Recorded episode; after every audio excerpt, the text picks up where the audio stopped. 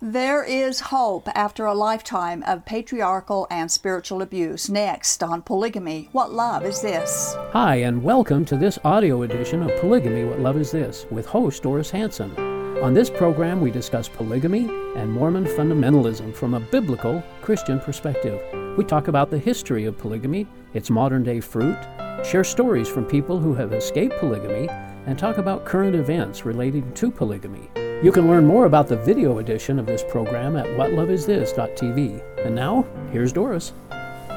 Some time ago, uh, someone posted on a social media page that had been created specifically for people from a certain polygamy group a suggestion for a book that would help females who had been abused by patriarchy to heal and move forward with their lives.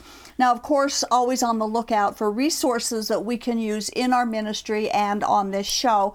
I purchased the book and read it to discover if it had any valuable information for uh, female escapees of polygamy, and it did. In fact, some of the information is priceless. However, it was not written specifically for refugees from polygamy, but that doesn't take away from the specific portions of the book that speaks to survivors of female patriarchy abuse, and polygamy groups are particularly guilty of a male centered religion. Unfortunately, it isn't only polygamists who hold unauthorized patriarchal authority over females. Many religions do. They will misuse or misunderstand certain biblical texts and force patriarchy on their members. But our focus is on the survivors of Mormonism and Mormon polygamy and their patriarchal philosophy. This book is entitled Quivering Daughters, and it holds hope and healing for the daughters of any patriarchal system. It was written by Hillary McFarland, published by Darklight Press in Dallas. In the foreword, the author speaks to those who have suffered at the hands of people who have distorted the true loving nature of God. Because of that suffering, their perception of God is that He is wrathful and often disappointed with them. The book is written that it might help transform their understanding to know God's true loving nature. She reminds the reader that it is the truth that sets us free. Absolutely. And that's the beauty of it. So we want to begin with this quote. Many aberrant, aberrant groups and cults compel followers to forsake family, interrupting this natural and significant expression of God's protection and love. Yet some groups encourage forsaking nearly everything but family. Now, I think it's odd that polygamy groups and Mormonism itself are guilty of both tactics Yeah, here. Because if you belong to their membership, family is everything. But if you choose to believe differently than they do, then family will shun you and reject you. Very true. Many families in certain religious movements, of course, will misuse the Bible to create their own strange practice of authoritarianism, which elevates male authority to a high and very dangerous level. Under the religious authoritarianism of polygamy groups, they establish who is in control, and that person has the final say. Total submission is demanded, and punishment of some kind follows a hint of disobedience.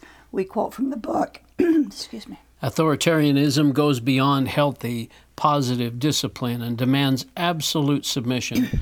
From a biblical viewpoint, human authority is to be respected, yet when the religious rulers were wrong, Peter and John disobeyed them. At some level, parents must become, for the child, models of humility instead of models of sovereignty. Parental over identification with God's authority confuses the child, who eventually witnesses the parent's imperfect and sinful humanity. Real child abuse is the misuse or overuse of authority.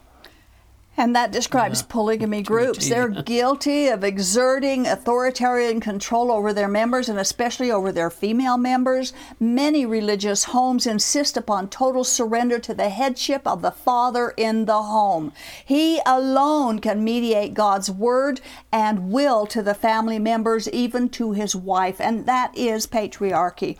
These kinds of domestic situations rarely enjoy true freedom, freedom of speech or free exchange of ideas and opinions. Another quote. And this is loosely based on the verse, Honor your father and mother.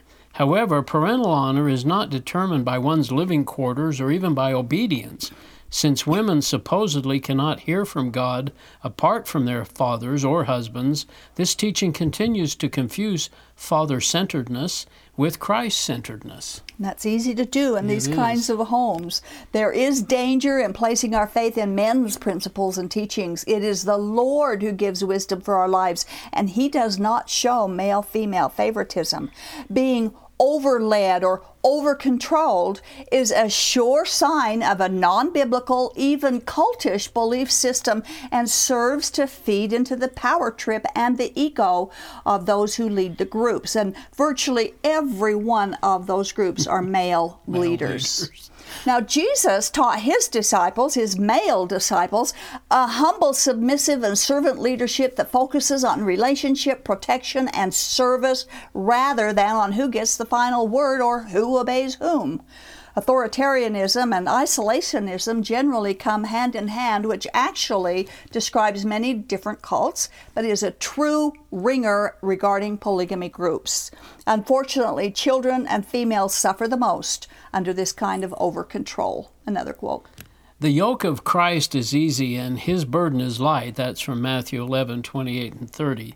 Authoritarianism and isolationism create an environment that is heavy and burdensome. So it can't be from God. Can't be from God. The sad part of authoritarianism mistreatment is that they trust leadership to provide safety and protection rather than trusting it all to Jesus, who already died to save those who will believe and receive his invitation. Authoritarianism is a man who takes the power. In authentic Christianity, God has the power.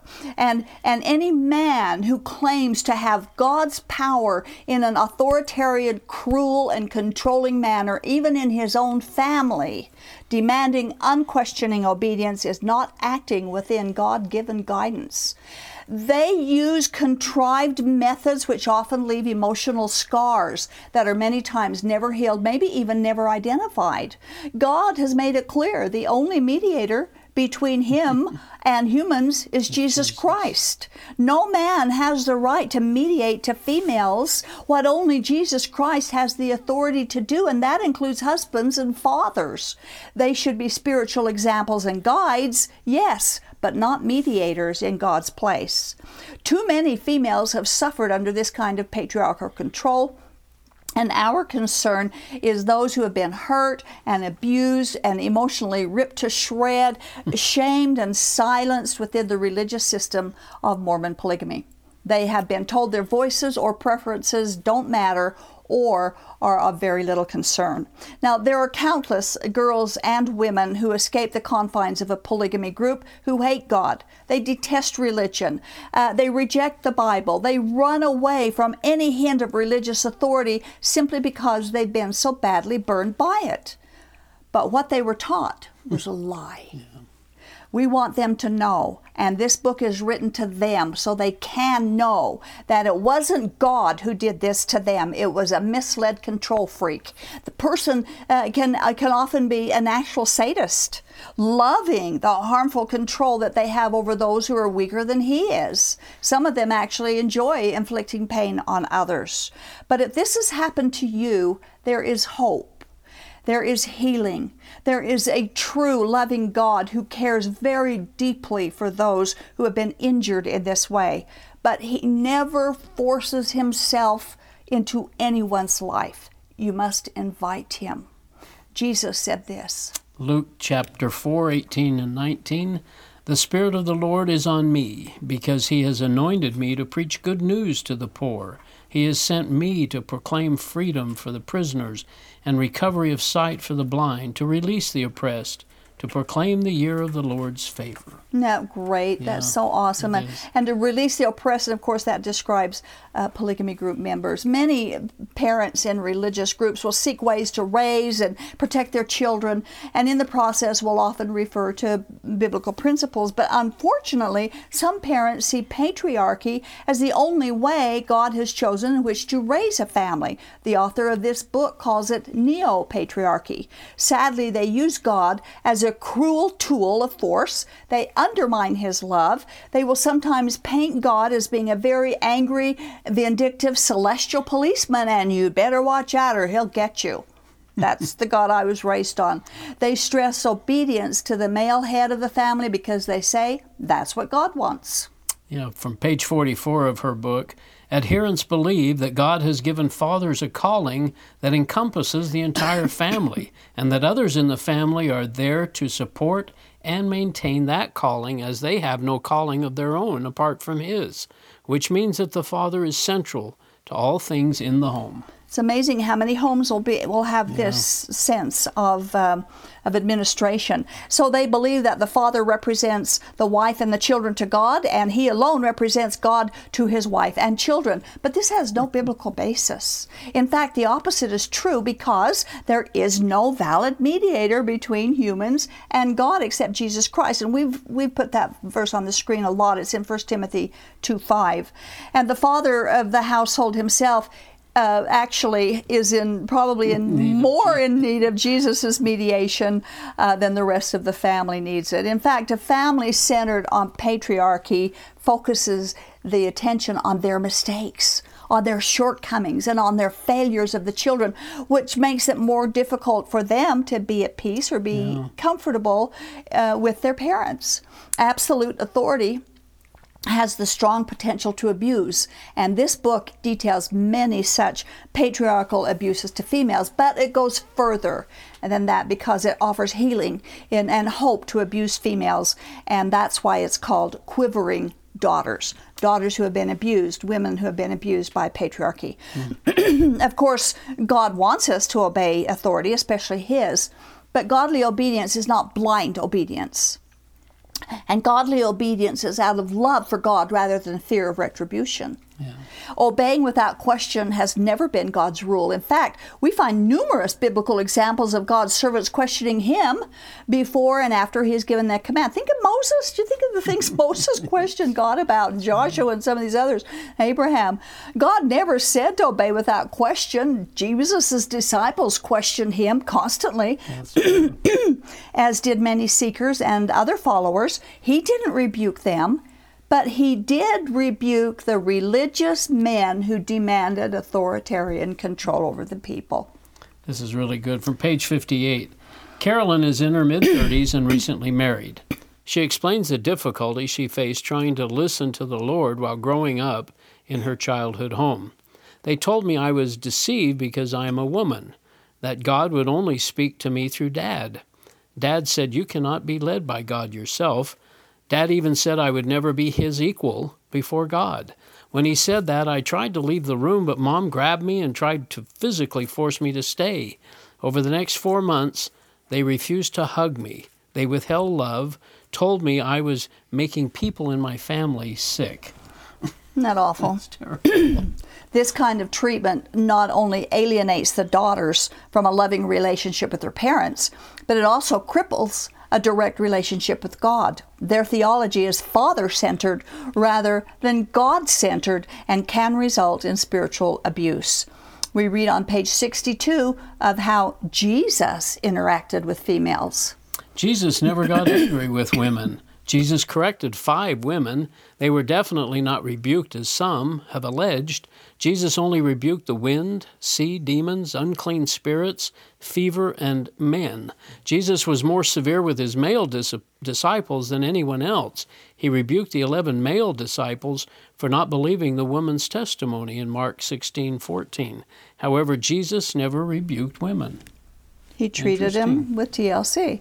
Yet patriarchal religions like Mormon polygamy groups treat women harshly, critically, cruelly, and usually as second class citizens, making them think that they are loved less by God just because they're females, like that woman said. Yeah.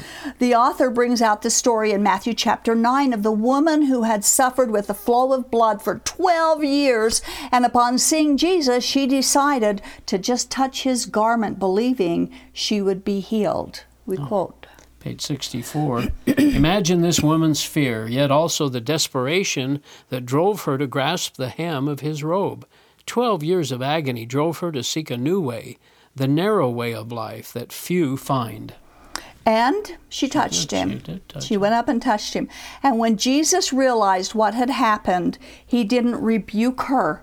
Instead, after identifying who she was, he said, Be of good cheer. Your faith has made you well. and she was healed from that very moment. This woman needed no father or husband to mediate her re- approach to Jesus. Despite the treatment that life handed to her, one light touch of Jesus and she was healed. And despite the treatment and ravages that polygamy may have left upon your heart and soul and memory, just one touch of Jesus and you also can be healed. I know this is true because it happened to me. Notice what Jesus said Your faith has healed you. It was her faith in the truth, not in her patriarchal head, not faith in her religion, but her faith in the power and the person of Jesus Christ alone. the object of our faith determines the power of our healing, and Jesus has all power. It is this Jesus who wants to heal and restore the womanhood that has been so convoluted for us. While others may argue over roles and definitions, may we instead be like Mary, the mo- Mary, the sister of Martha, who sat at the feet of Jesus, drank in his words, and discovered a better way. And believe me, that is a much better way. And I know that for 25 years after I ran away from my patriarchal polygamous home, I wanted nothing to do with God or religion simply because it had been so abusive to me. I didn't know then that I had been taught up, uh, brought up and been taught lies from hell because that's what they were. And I'd had enough abusive religious teachings that I wouldn't take the risk of researching to discover that I had been lied to. But you thought you were going to hell. right? And I thought I was going to hell because, I did- you thought it was the truth. From polygamy. Right. But now I know because Jesus sought after me. He found this lost sheep and he picked me up and he carried me into his family. And now I wish I had known during all those years the truth and the simplicity of God's loving care and unconditional love for all those who will trust him completely. Fear based religions abound all over the world. They're not hard to find. Hmm. Mormonism is a fear based religion. Polygamy is a fear mongering religion. Fear grows and builds mountains, but faith will move mountains. Yeah. She says the overwhelming emphasis on fear based control within religious families affects every part of life. When someone seeks to affect behavior apart from God, controlling the mind is the most effective method for coercing change. For example, if someone can make you think a certain activity is ungodly, then a woman seeking, God, seeking godliness would naturally refrain from this activity. But this can be dangerous when it's based on extra biblical applications and gravely increases the potential for spiritual and psychological abuse. and that's the coercion that goes on. It just messes with your minds and indeed it is it is brainwashing. It is mind control. It is.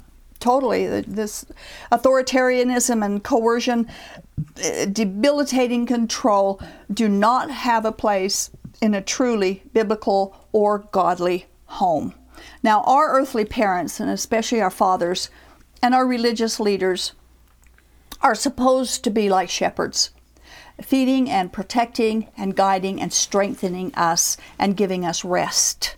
Sadly, the quivering daughters have experienced deprivation, emotional and physical abuse, rather than a father who loves them unconditionally, ministering God's love and grace to them. Now, I don't know how how you coming from your background how you experienced any of this being a male you know it would be difficult to know but but um, i know that the mormon the the umbrella is patriarchy. Well, yeah, and I know I counseled many people who were having, uh, many women who were having trouble with their patriarchal husbands who were lording it over them, Yeah. making all the decisions, telling them, really making them feel like they really were second class in the home, Mm-hmm. and uh, and they often were abusive or at least somewhat abusive to their children, and the wife would just have to stand by and, and observe that. Yeah, and they can And they intervene. didn't really didn't, and no respect. I mean, the, Yeah. the men hold the priesthood. They're the uh, usually the ones that have been on missions. Mm-hmm. They're the ones that usually hold leadership callings, and they're expected to be. And it is kind of an ego trip. It is, and and, it's, and in polygamy homes too, the man, especially if the man is abusive to the children Yeah. or the or or to the other wives, the wife. the, the the woman or the mother can intervene because he's the man. He and and if, if she's actually at risk if she tries to intervene.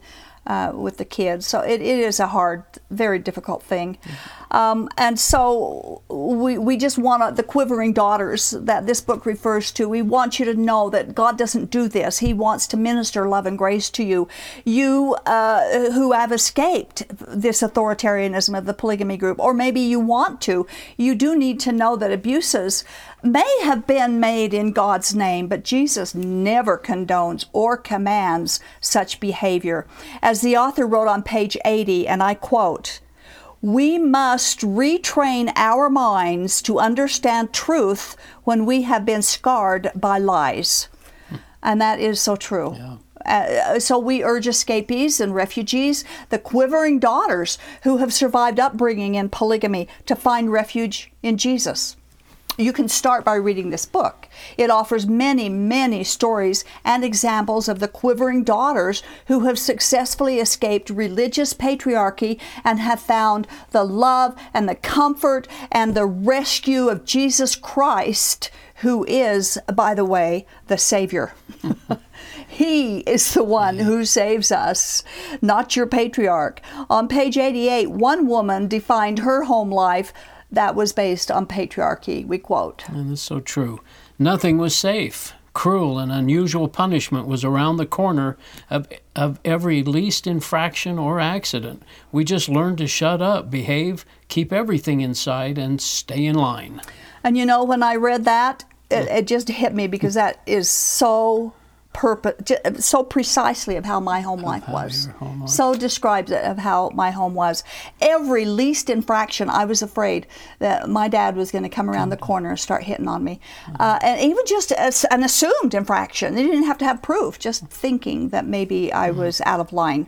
A religious system that is not based on God's truth cannot allow questions from its members. Questions and dissent, uh, even open discussions about issues, is turned around so that the person who questions becomes the problem rather than the issue that he wants to talk about.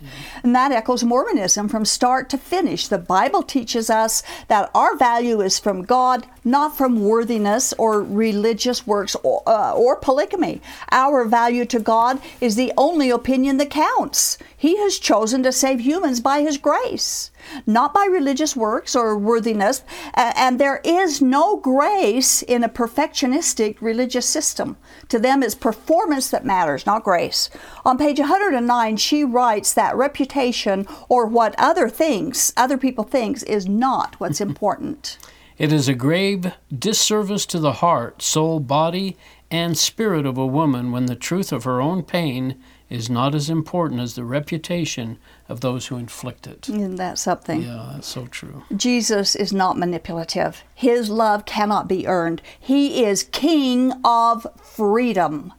And and and he does not demand perfection or else, nor does he ever withhold his love because of our sins or failures. To know what Jesus' love is like, we need to start with Jesus himself because he has revealed himself in the Bible. Jesus has given us free access to come to him.